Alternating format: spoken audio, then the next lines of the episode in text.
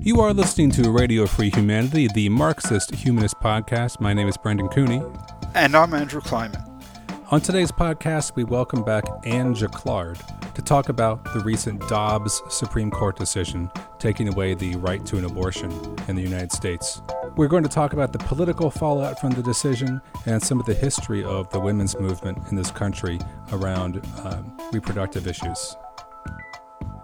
To hear more episodes of Radio Free Humanity, to read more about the issues discussed, or to join in the conversation, please visit MarxistHumanistInitiative.org. You can also make a donation to the podcast there on the website.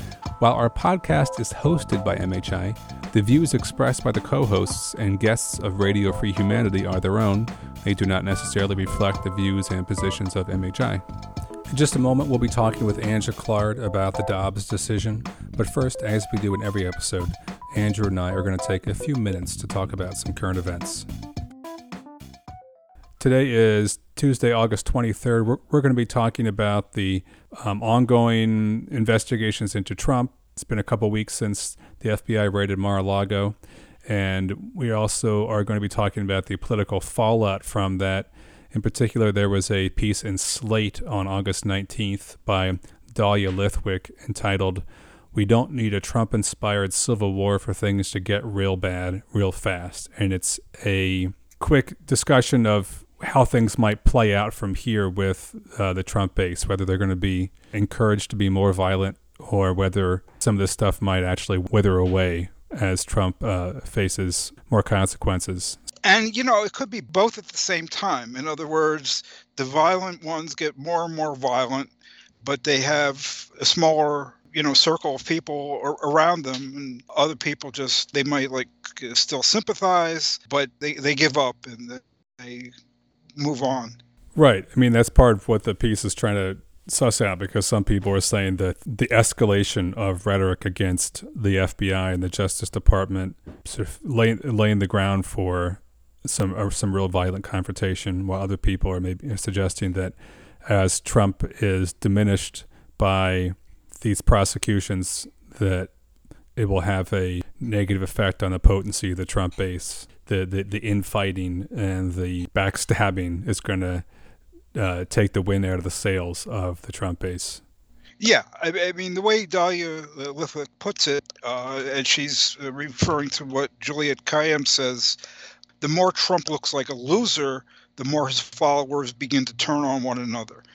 So, I mean, we've said this for a very, very long time that the way you're going to reach uh, Trump voters is to defeat Trump and, and, and Trumpism, not the other way. You're not going to reach them first and, and, and then defeat Trumpism.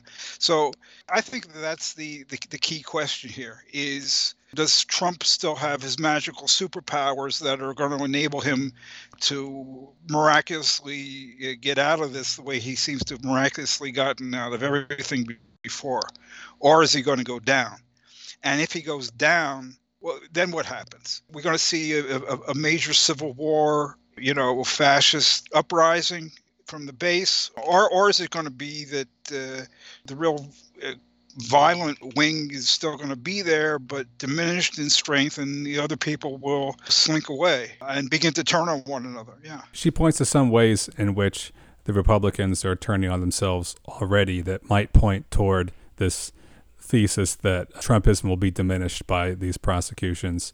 She, you know, mentions that Mike Pence came out and defended the FBI recently, that some influential people are, are endorsing Ron DeSantis and separating themselves from Trump. Right. The the influential person that's mentioned, however, has just walked that back. Oh, is that right? Do you mean uh, Alex Jones? Yeah, yeah. Oh, I didn't know that. He, he I, I didn't read the story because that's how much I care about him and his followers. But uh, he was evidently uh, on TV begging for forgiveness.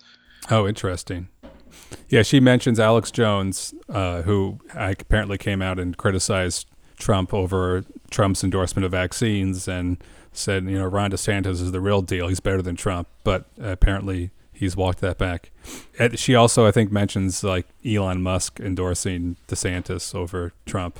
It's a crazy day that these are like the gatekeepers of the Republican sentiment. Uh, but uh, she also points to some Fox News people, right? That yeah, Laura Ingraham is is really beside herself. She does not know what to do. She thinks that Trump is going to go down very clearly, and she's trying to like dig out of this hole. And she doesn't want to be caught when the whole thing comes crashing down. Yeah, there are these people who are sort of trying to walk the tightrope and not get rolled over by the Trump base. No, you're not. They don't want the mob at their door, but they also want to create some distance to save their own skin. Right? If he gets the electric chair for treason or whatever, they want to have some distance. But then there's also like the sharks that are circling. They smell blood, right? That's like Ron DeSantis, these other people who want to be Trump 2.0, and they're just like waiting for their chance to swoop in. Um, there is that aspect of if Trump personally goes down, can Trumpism just keep chugging along as a political movement with the same strength as before under, you know, new leadership? Or will a lot of the base go the other way because it's a cult of personality and DeSantis and personality don't mix? Uh, yeah, uh, that's the hard. That's the hard thing about a cult of personality. It's hard to cult of no personality. Yeah. Um, beyond that, there's the Republican establishment, and a good deal of what Dahlia Lithwick says is like the Republican establishment really wants Trump gone, but the irony, so to speak, is that they are doing everything they can to whip up, you know, the conspiracy thinking, the faux outrage over the, uh, you know, Mar-a-Lago raid and all, all that kind of thing. And it's because they, they have no political downside they don't suffer any consequences. It's it, it's the the rest of us who, who suffer consequences. Uh, luckily, we haven't seen many consequences thus far. You know, just some wacko with a nail gun storming the FBI, trying to blast through the uh, bulletproof glass. Uh, there hasn't been much uh, thus far. Um, but I, you know, I really think the issue is this. We've we've talked about this before. Going back to Access Hollywood, going back to the Judge Curiel, going back everything. It was always like, okay, Trump can't get out of it this time. He's going to go down. And we've seen again and again worse and worse things, and he doesn't go down. I believe that this time is different. It's because his usual bag of tricks are to do something to show that he's got a lot, a lot of people behind him, and it really matters, and that they can spin the facts their way. They can do their alternative facts. They can create their version, and then it's always one narrative versus another narrative, and you just hate Trump and everything, and this is a witch hunt, and, and so forth. All of that has been true of everything that Trump has been involved in before. It's it cannot work this time. When you say this time, you're referring to the the classified documents. You know, the Mar-a-Lago scandal, all aspects of it. Okay. Also, the the Georgia probe. There are laws on the books, and there are. It looks like enough judges who are going to go by the book and by the facts, and juries as well. And when you look at Trump's record in these kinds of things, it's always very poor. I mean, h- how many of those uh, decisions did he win when he was trying to overturn the election of 2020 in the courts? I mean, there were what 63 cases. He lost 62. One he, which was a minor technical point. He, you know, he he prevailed on a minor technical point. He doesn't do well. He did not do well with the, the Trump University case way back. Again and again, what he talks about gets laughed out of court I mean, it's court related. This one's not not criminal, but not long ago, what a week ago, he had to testify, and he pleaded the Fifth Amendment 440 times. So he's got magical superpowers when it comes to fascist demagogy. He doesn't have magical superpowers when it comes to uh, evading the consequences of the law, as long as people in charge of the law are going to, you know, go by it. And I have every indication, you know, it looks like Merrick Garland when he says no one's above the law and blah blah blah.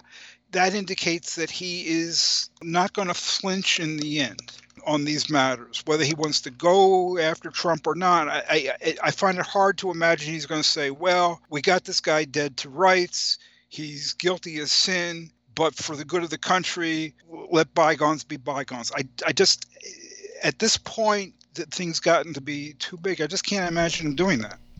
Well, we will see. Um, we're, we're going to have to leave it at that. Up next, our conversation with Anne Jaclard about the Dobbs decision. Today, we're going to be speaking with uh, Anne Jaclard, uh, who's the organizational secretary of Marxist Humanist Initiative. She's been a Marxist humanist and a feminist activist since the 1960s. She demonstrated for legalizing abortion prior to the Roe v. Wade decision of 1973, and she continued supporting abortion rights throughout the nearly 50 years since the Roe decision. And we're going to be discussing today the recent Supreme Court Dobbs decision, which took away the federal right to abortion that Roe established, and talk about how Dobbs came about and its aftermath thus far. So, welcome, Anne Jaclard, back to the podcast. Thanks, you guys. It's good to be with you. So, the Supreme Court decision in Dobbs versus Jackson's Women's Health Organization was issued about two months ago, and suddenly, as most of us on the planet are aware now, uh, a woman's right to choose whether to continue a pregnancy has no federal legal protection anymore in the United States. All abortion rights have become threatened. But for listeners who maybe are outside of the U.S. and aren't totally tuned into what's going on in the U.S., can you briefly catch everyone up to speed on what the Dobbs decision means? Uh, sure, but I bet our foreign listeners have a good idea because women's struggles for the right to abortion have been going on all over the world in recent years, from Ireland to Argentina and beyond. In the U.S., we thought we'd won the fight almost 50 years ago when the Supreme Court in Roe v. Wade held that abortion decisions with some restrictions are up to women and their doctors, so that state laws criminalizing abortion were all suddenly invalid. Now, with Dobbs reversing Roe v. Wade, there's no federal legal protection for abortion rights. About half the states have already effectively outlawed abortion or poised to do so. And the Trump Republican Party wants Congress to outlaw abortion nationally. The details of the ruling are shocking, most notably that it makes no exception to its advocacy of an absolute ban on abortion.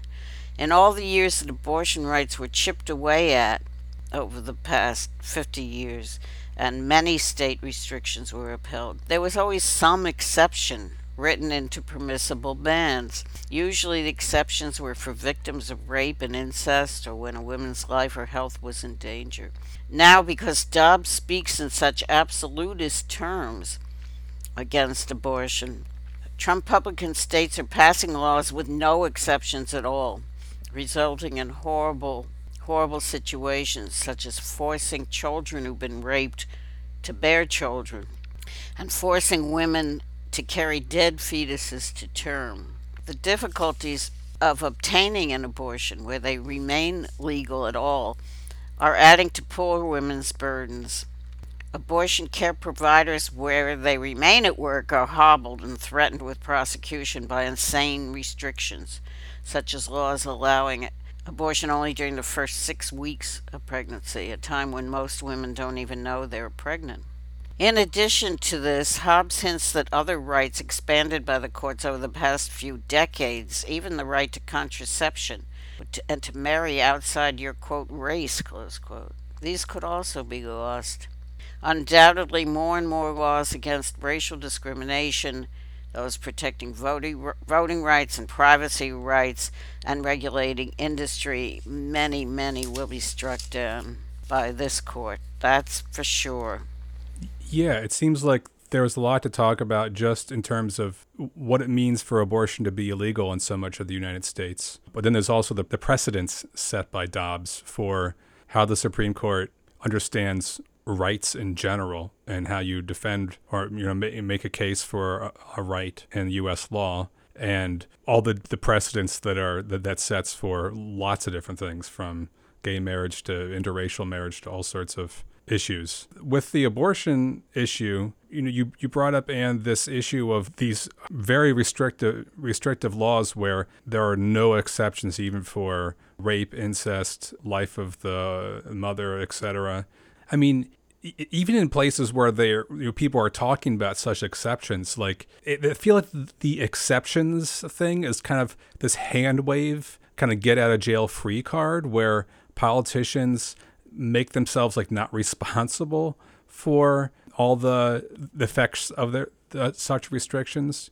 Like these are like sometimes especially when it comes to like the health of the the mother these are like very nuanced complicated medical decisions that you can't really address in a state legislature they're like there really are medical decisions for a doctor and a patient to work out and there's this chilling effect now where doctors are afraid to make those kind of nuanced decisions because the laws are so black and white and written by people who are ignorant of, maybe even willfully ignorant of these medical nuances. And doctors are just afraid to do a lot of things that they maybe could get away with, maybe couldn't get away with under certain state laws because the law is so oblivious to the nuance of women's health care.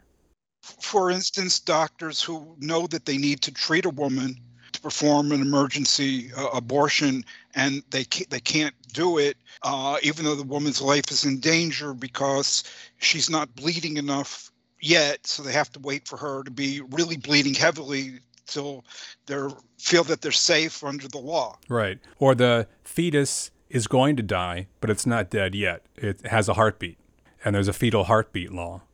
But you know that the baby is going to die as soon as it's born or something and that the mother could die giving birth to the baby.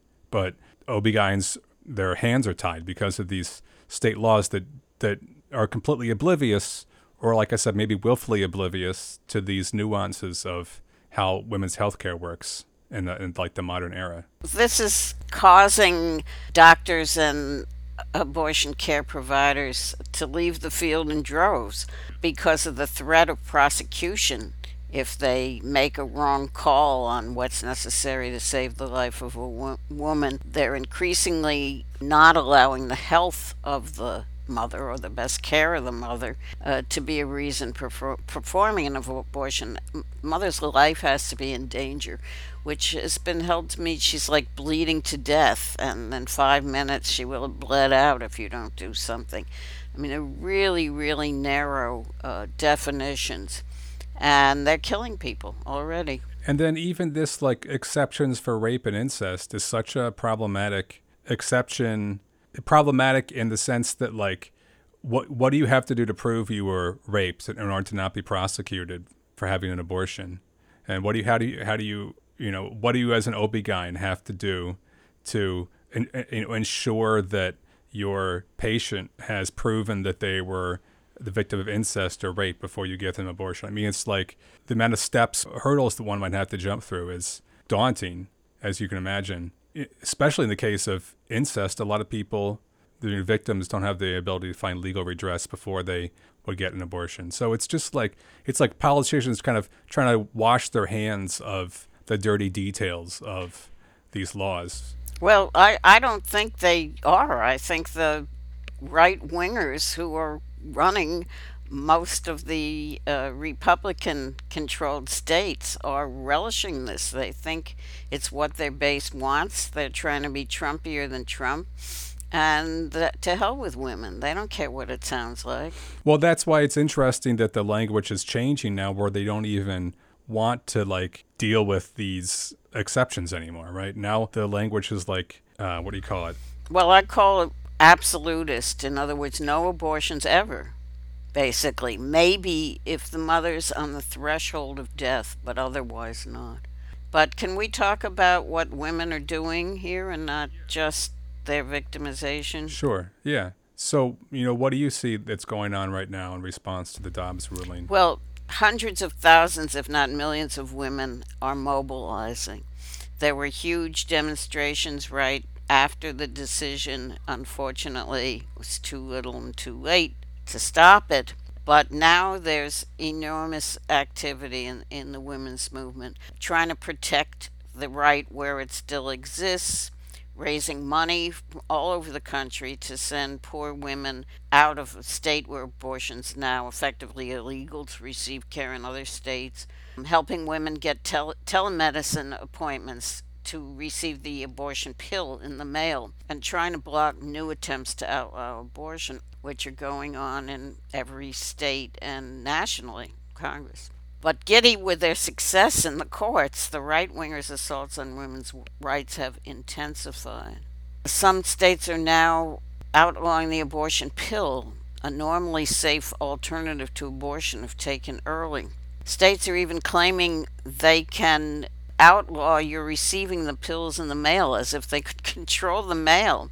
This morning I got an email from Amnesty International that says quote, reports are surfacing that Facebook and Instagram are removing posts with information about how to access abortion pills and even temporarily banning people who post about abortion pills. This is incredibly dangerous for people seeking information about safe abortion. Close quote. So the red states are moving with lightning speed or at least the Trumpian ones, they're trying to change their constitutions to permanently ban abortion, but the public is not accepting these moves. Other states are amending their constitutions to guarantee the right to abortion. And the polls, if you're following that, them, show enormous support for the right to abortion. The most dramatic thing that happened was in thoroughly red Kansas on August 2 when the uh, anti abortionists had put a proposal on the ballot to permit the state legislature to change the Constitution so that they could outlaw abortion uh, in the Constitution, in other words, permanently for Kansas. But to everyone's surprise, even though that state went for Trump by something like 20 points, the proposition was defeated by 20 points. The, the support for abortion not only is has been for some time very high, uh, way over majority, something like 70%. It's now gone up because people are shaken up by what happened in Dobbs and they see the handwriting on the wall for all abortion rights. So they're fighting like hell in all kinds of different ways. And it's put the Republican Trumpites in big trouble in current and future elections. How many states give people the ability to put questions like abortion to the voters by means of referenda? I would assume that uh, the you know Republican states are scurrying to make it uh, impossible to put something like that on on referendum right now because if uh, you can by referendum keep abortion legal in Kansas, you can probably keep it legal by referendum anywhere in the country, maybe with the exception of Alabama, Mississippi. I don't know the answer to your question. Uh, most states have some procedure for putting anything on a referendum that gets enough signatures and petitions. But I, I don't think that's the main p- uh, point of contention. In other words, if you can defeat a referendum proposal like that, you should also be able to t- turn the Republican legislators and governor who want to do that, you should be able to turn them out of office. So there's a lot of emphasis now on registering and voting and preserving voting rights where they're being taken away. Uh, so that we don't get uh, continue in a position where half the states have legislatures that hate women and want to ban them from having lives. And were you surprised by the Dobbs decision?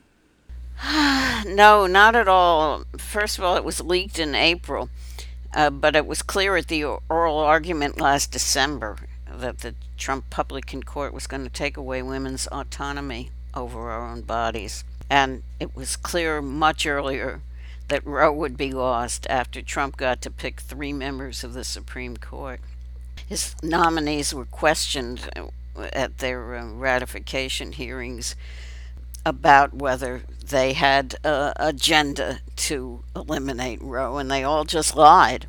and said, no, no, no. They were open minded. They believed in precedent. They believed in was established law. They all said that. But everyone knew or should have known what would happen because Trump had promised his Christian fundamentalist base that he would get rid of Roe. And he was busily appointing right wing anti abortionist judges to the lower federal courts. But a, a deeper reason for knowing this would happen was the misogynist and anti human rhetoric and practices of most Trump appointees and policies uh, in every uh, field of government, whether it's defunding health care or ripping babies from immigrant mothers at the border.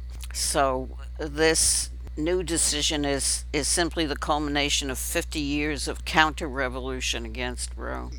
What I heard from a, a lot of commentators abortion rights activists and other people uh, on TV and such is they weren't surprised either, uh, but they would say, Well, I'm not surprised, but I'm still shocked. It comes as a, a blow to them, even though they, they fully expected it. Is that your experience as well, Anne?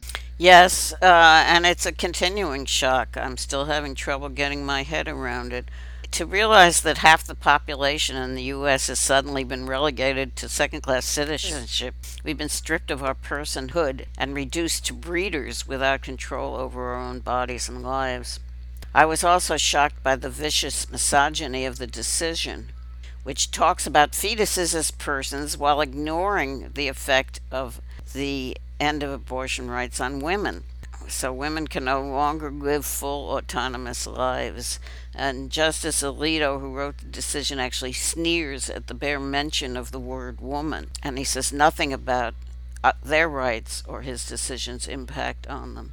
And he sort of makes fun of the dissenting decision, which was written by the two women still on the court, Ann Byers, who left uh, and he sort of sneers at them for calls their legal arguments silly when his are just made up out of thin air to a large extent.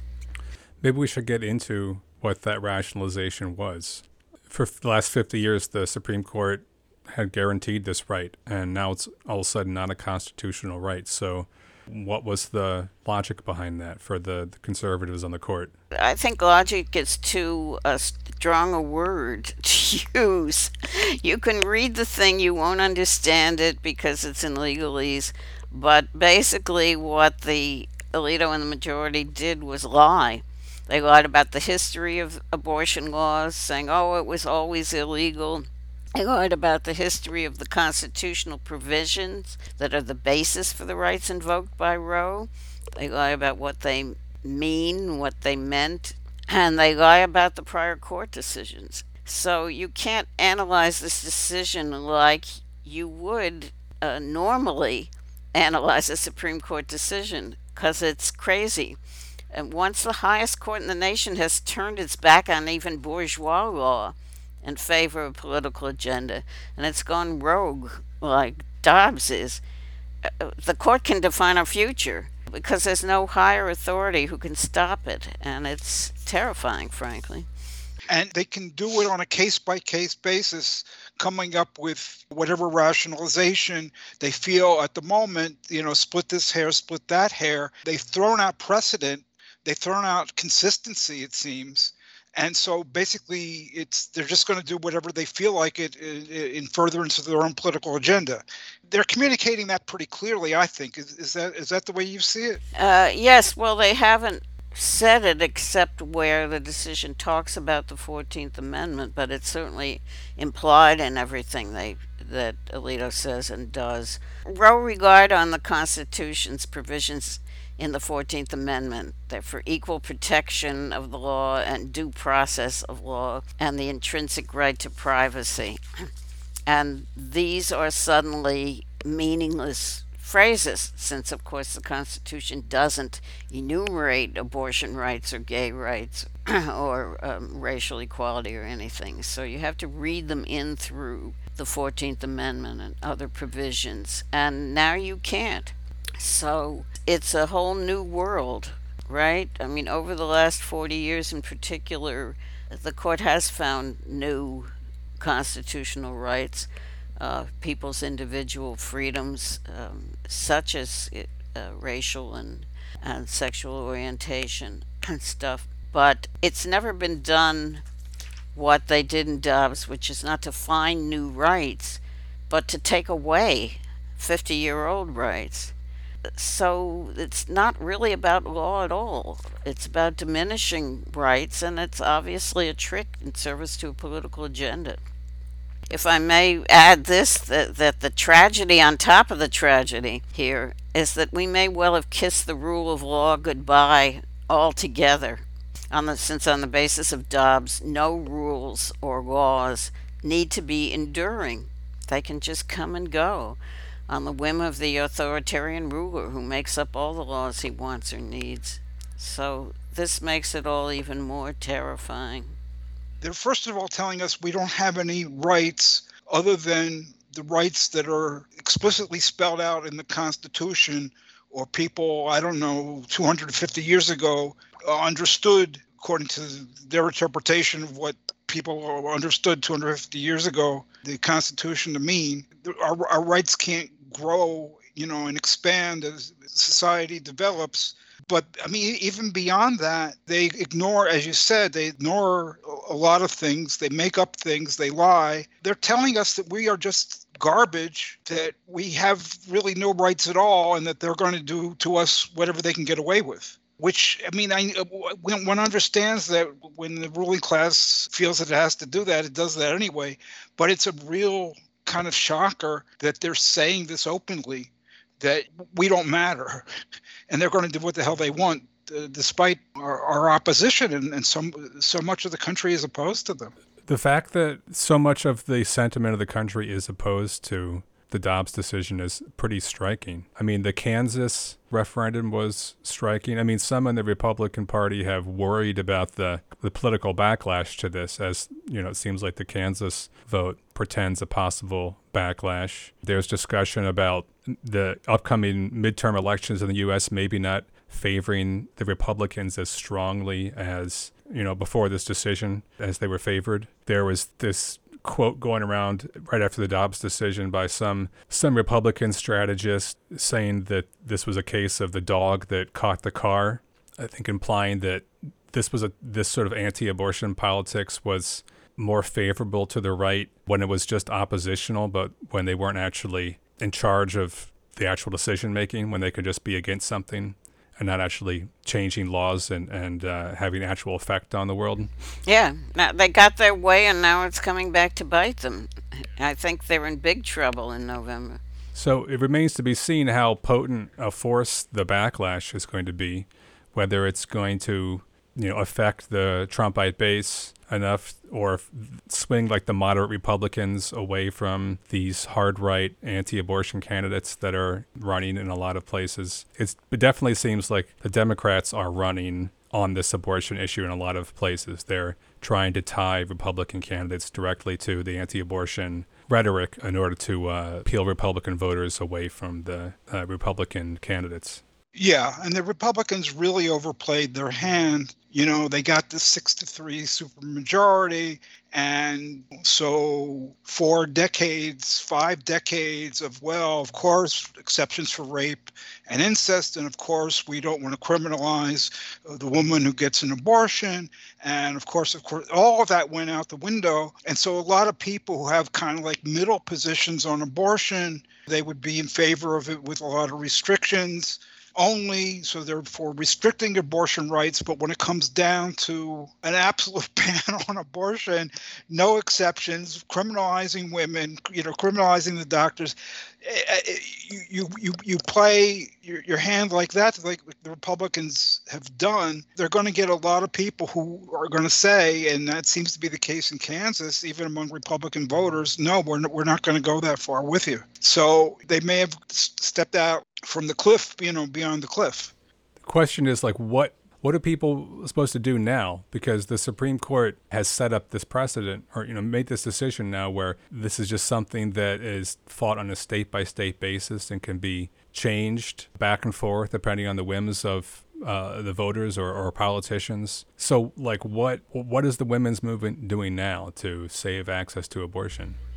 Well, the women's movement scrambling to do everything to fight in the states, state by state, as we must, to provide help to women who need abortions and need money to get out of state or whatever, and uh, lobbying to try to change the state legislatures and to turn people out for the uh, congressional elections to see if anything can be done by Congress. It's just they're all over the place doing things. Uh, but it's too little too late to stop the Supreme Court.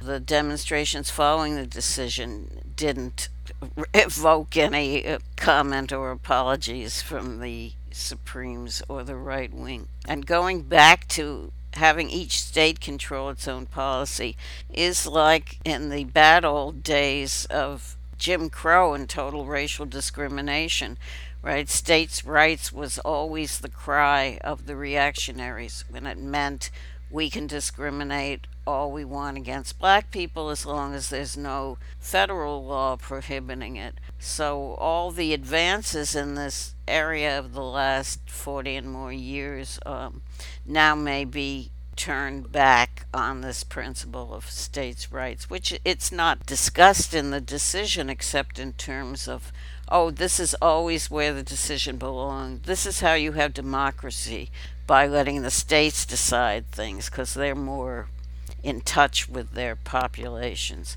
than is the federal government. Yeah, and even before Jim Crow, that was like the the lead up to the Civil War. Yeah, that, that too. We got the right to secede. Yeah, state by state. Is this state going to be a slave state or, or a free state? And they kept fighting over. Each state was a battleground until it just turned out to turned into a war. Yeah, and they're in favor of states' rights, except when they're not. For instance, they got rid of uh, New York State's ability to regulate open carry of uh, handguns. And the governor here in New York State and, and the legislature have done things to try to mitigate that. But even that's no principle with those people. They're just blatant political hacks uh, who are going to do what they're going to do and find whatever excuse. Yeah, but let's look at what women are doing, okay, regardless of what the state legislatures are doing. Or not regardless, but to stop, they're trying to stop their state legislatures from passing these draconian laws like the ones that actually criminalize abortion or even driving someone to an abortion clinic. As Texas law now um, makes anyone involved able to be sued so we're depending on good people being elected to the state government and being able to pass good laws. And that's just not uh, an acceptable way to get, guarantee anybody rights. It has caused many women and young people to enter the races for state government.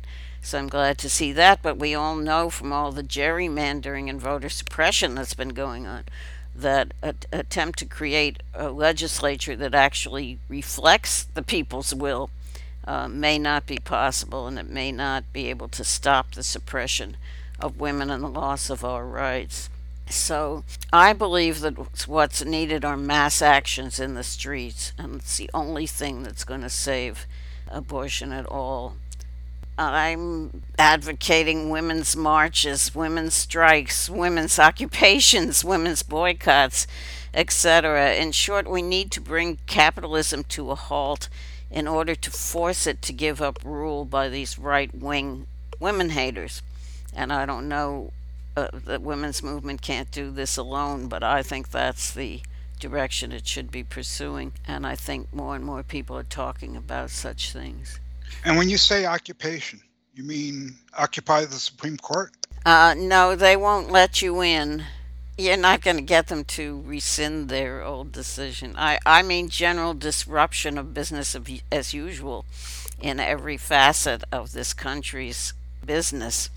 So certainly they they should occupy the state legislatures.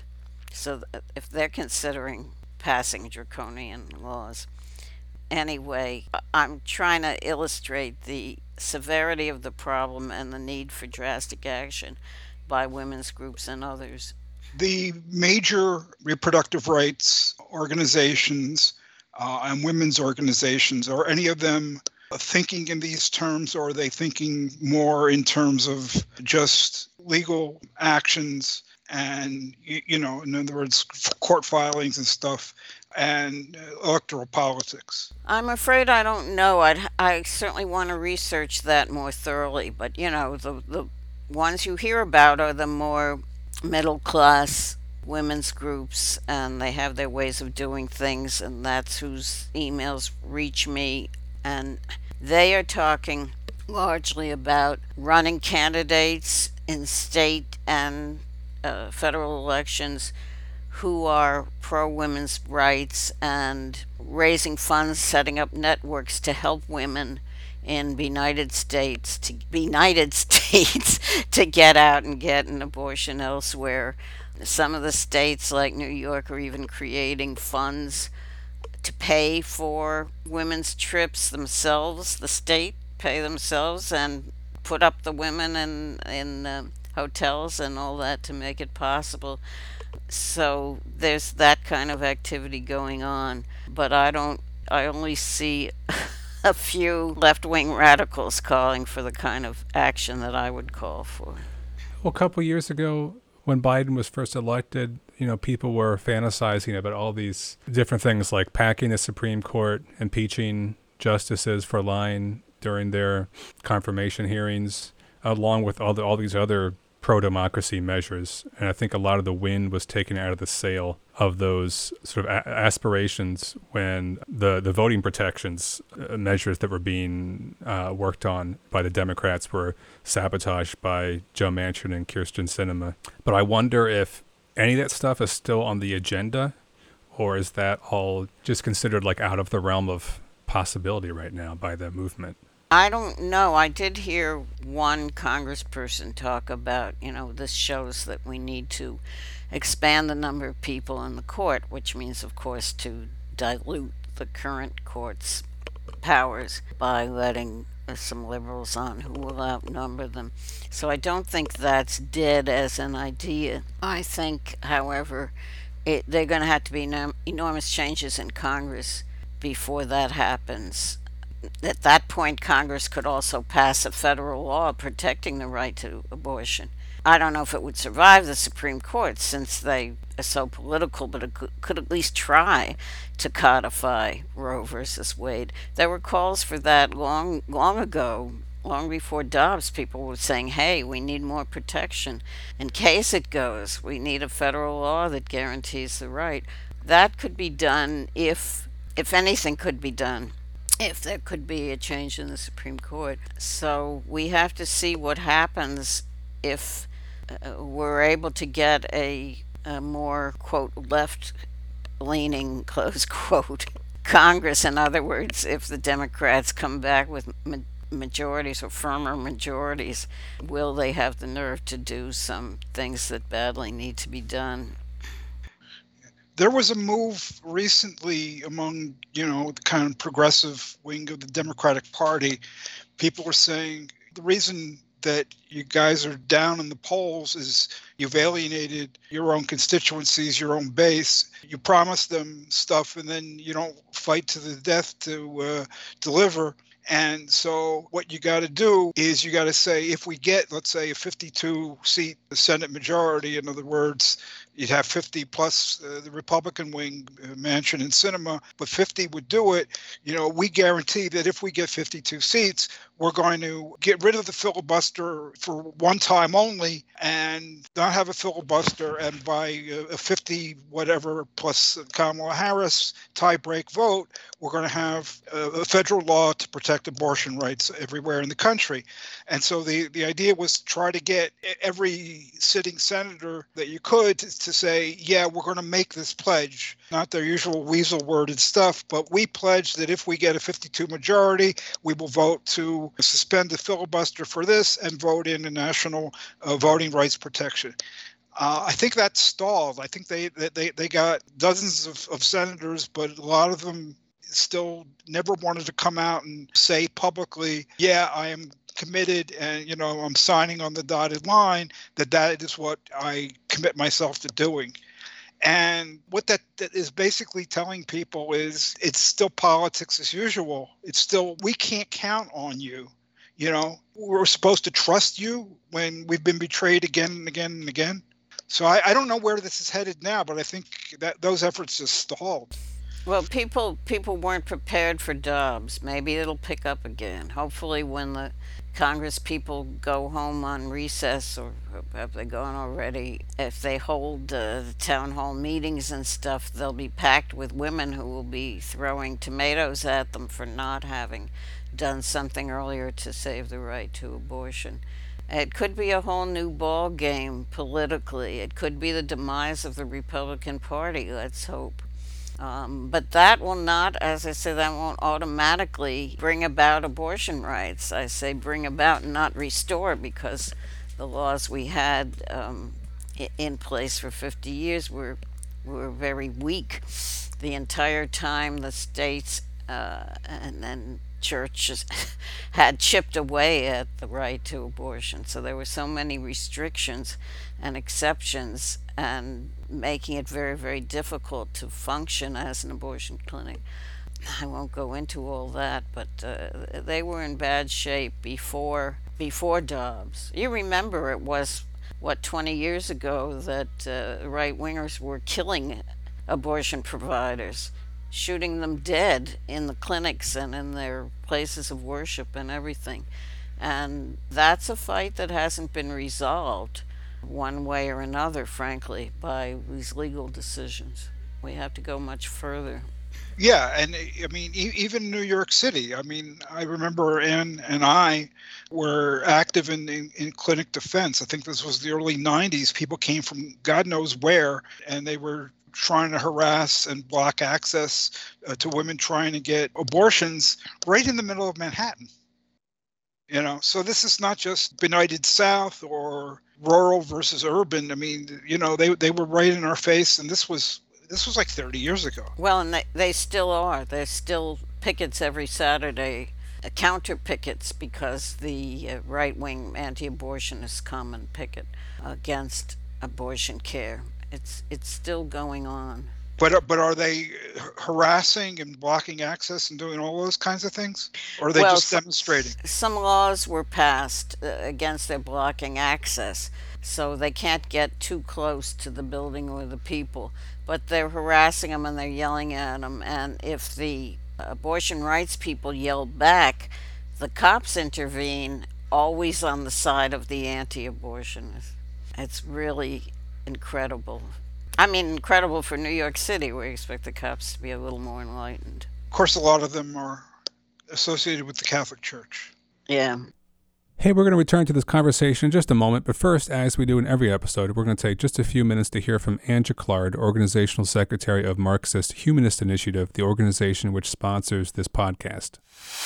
Marxist Humanist Initiative, or MHI, aims to contribute to the transformation of this capitalist world by projecting, developing, and concretizing the philosophy of Karl Marx and its further development in the Marxist humanism articulated by Raya Dunayevskaya. The ongoing COVID 19 pandemic and today's many other social, political, and economic crises make this a moment to engage people in discussion of these ideas. In the U.S., we are faced with the threat of Trumpism triumphing and all out authoritarianism extinguishing our right to carry on these discussions. Yet at the same moment, the multiracial movement for black lives has spread to every corner of the country and the world, launching a flood of activism and new ideas that deepen the concept of freedom. MHI is dedicated to the task of proving theoretically that an alternative to capitalism is possible. We are distinguished by our economic analyses in which we do not merely assert but demonstrate that the only opposite to the current world economic system is its abolition and replacement with one not based on the production of quote value close quote. Because capitalism cannot be fundamentally reformed, attempts to reform it lead to an intensification of state capitalism, not to socialism. We are not a political party, nor are we trying to lead the masses who will form their own organization and whose emancipation must be their own act. But we have seen that spontaneous actions alone are insufficient to usher in a new society. We seek a new unity of philosophy and organization in which mass movements striving for freedom lay hold of Marx's philosophy of revolution and recreate society on its basis. Our ideas and actions, as well as our structure and rules, are guided by the interests of working people and freedom movements of people of color, LGBTQ people, other minorities, women, youth, and all those around the world who are struggling for self determination in order to freely develop their own human natures. We have no interests separate and apart from theirs. To this end, we open our website to the widest possible dialogue with people around the world we intend to practice as well as espouse a two way road between our organization and people outside it as essential to developing a single dialectic in the relationship of theory to practice and as the way to assure the survival of Marxist humanism. Please join us. So, you were just mentioning activism that you've been engaged in and over your, the past decades on this issue. So, how does this tie into your Marxist humanism? You know, why have you spent so much time fighting for women's reproductive rights over the years? Well, to me, there's no separation between being a Marxist humanist and being a feminist. Uh, the right to control her own body and reproduction is so fundamental to personhood that it's a condition for all other freedoms. You, you can't even talk about women's uh, autonomous self development without freeing her from the shackles of unwanted pregnancies followed by years of child care. Every women's rights movement has encompassed this demand for reproductive freedom. So I think this is exactly what Marx and Marxist humanism are involved with. That is, we're centered on the aim and process of expanding human freedom. It's obvious to me there can be no diminution of a woman's control of her own body and still talk about expanding human freedom. Only when she has autonomous rights and control of her body can her mind be free to develop. One thinks of Marx's 1844 essay on private property and communism, where he says that a society's treatment of women is reflection of men's treatment of women and men as well. One thinks about Marxist humanism's emphasis on the autonomy and self development of mass movements for freedom, women as well as workers, youth, and minorities. So MHI has a long history, our history plus previous Marxist humanist history of supporting mass freedom movements and the women's movement uh, no less than any others. What I wish I had done more of, however, was was theorizing and discussing this relationship and uh, leaving some kind of legacy for for Marxist feminism that is uh, been pretty much dead over the last few decades. Yeah, I'm still thinking about that comment that Marx made in his essay on private property and communism that, that Anne cited. I've always understood it kind of similarly to when people say you, you can understand the nature of a society by looking at how they treat their prisoners and you, you can really understand i guess the, the nature of a society by seeing position of women and uh, the status of women. And i guess that's what because uh, prisoners and, and women traditionally have been those that are most vulnerable easy easiest to abuse and so forth. Uh, and so, if you're going to see abuses and inhumanity, you're going to see it first among uh, the treatment of prisoners, of, of, women, and so forth. Is that is that how you understand it? Anne? Yes, they are the most marginalized, the most powerless. Prisoners are absolutely powerless and subject to the whims of men, and the men have not always been kind and the men are not necessarily interested in women's rights. Certainly, the Trumpite types think that we should go back to uh, make America great again, the days when women were barefoot and pregnant, stayed in the kitchen. Eh, that is still uh, common in many cultures and countries. There's uh, every country in the world uh, that I know of has a fight going on for women's rights among grassroots women. So we have not achieved anything like a, a equitable society, uh, nor are we likely to under capitalism, in my opinion. It's clever marketing that the religious right has couched anti abortion politics as a fight to save unborn babies because it gives cover for what is really a extremely uh, misogynistic view of the role of women in society. I mean, these people, evangel- most evangelicals have some degree of belief in the idea that women should be subordinate to men if you listen to evangelicals talk about like the role of women in society, they have like extremely extremely reactionary and out and, and, old school views about women and men's roles. And this abortion thing is I mean that's what this is really about. It's not about like these abstract discussions on like when life begins or anything like that.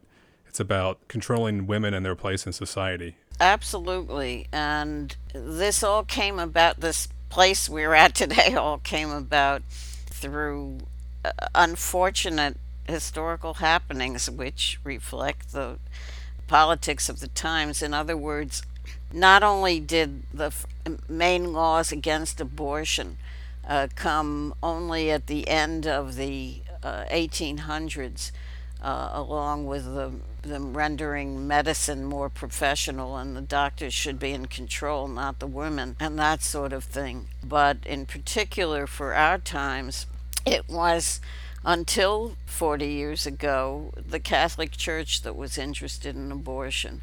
Uh, what political motivations they have, I won't speculate about, but for them it's a sin, and there's no two ways about it, and you never abort but it was not widespread except among Catholics.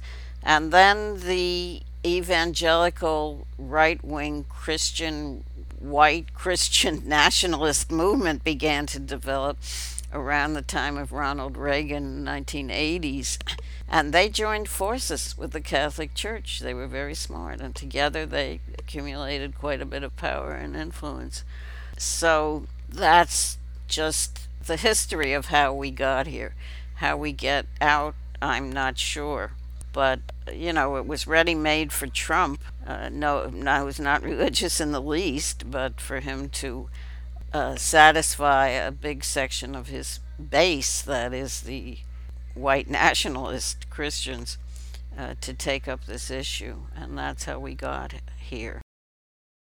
Well, yes, the Dobbs decision does turn primarily and heavily on the rights of what they call unborn children, a fancy word for a fetus. And that's what they privilege over women's rights. They don't even talk about women's rights. It's not in the picture because, like the Catholic Church, if you're an absolutist about a, a fetus being a person, that's the end of the story. And you consider the personhood attaches at the moment of conception, there's no point at which abortion could be permitted. So that throws all of uh, Roe versus Wade out because Roe versus Wade carefully laid out well you, you, can do you can have abortions in the first trimester and sometimes in the second trimester but never in the third etc that's all meaningless once you say life begins at conception and any termination of it is murder and that's what apparently what we're going back to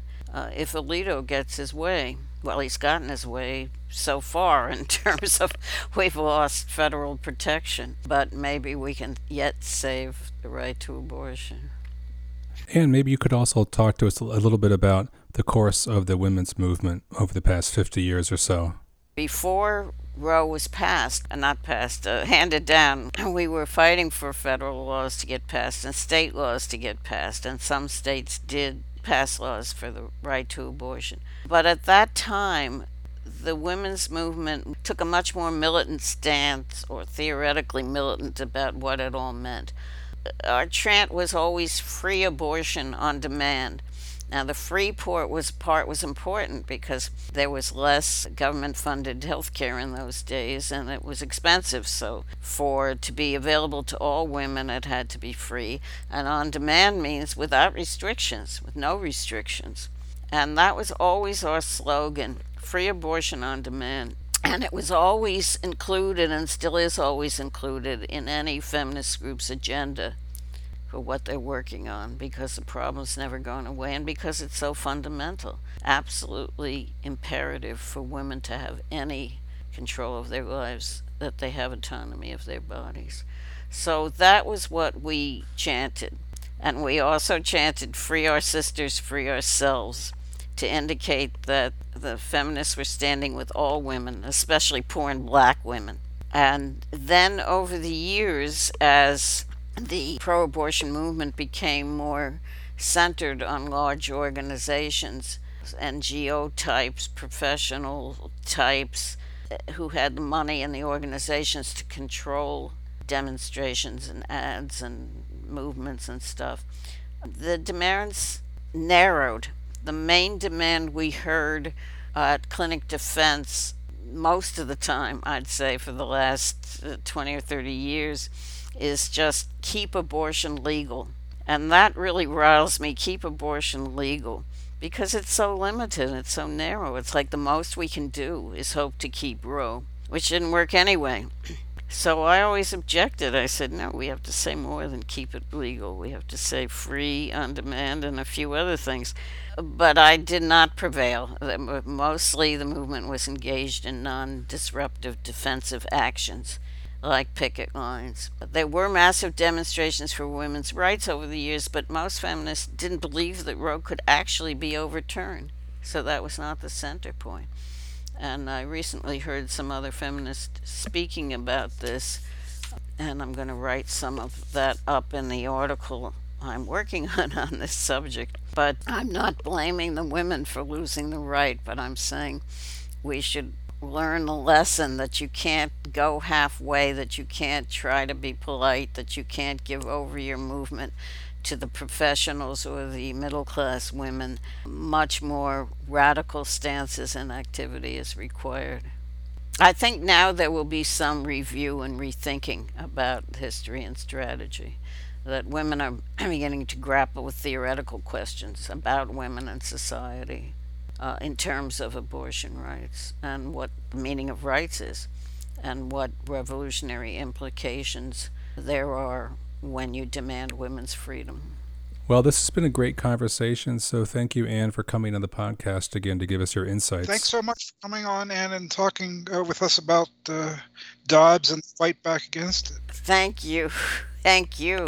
I want to see us mobilize the world in this fight. So let's get out there with a tape. Hey, that's all the time we have for this episode of Radio Free Humanity. If you like the podcast, please do stop by MarxistHumanistInitiative.org to listen to other episodes and to read more about these issues and others. As always, if you like the podcast, we encourage you to write to us, to comment and rate the podcast, and of course, to share with all your friends and enemies.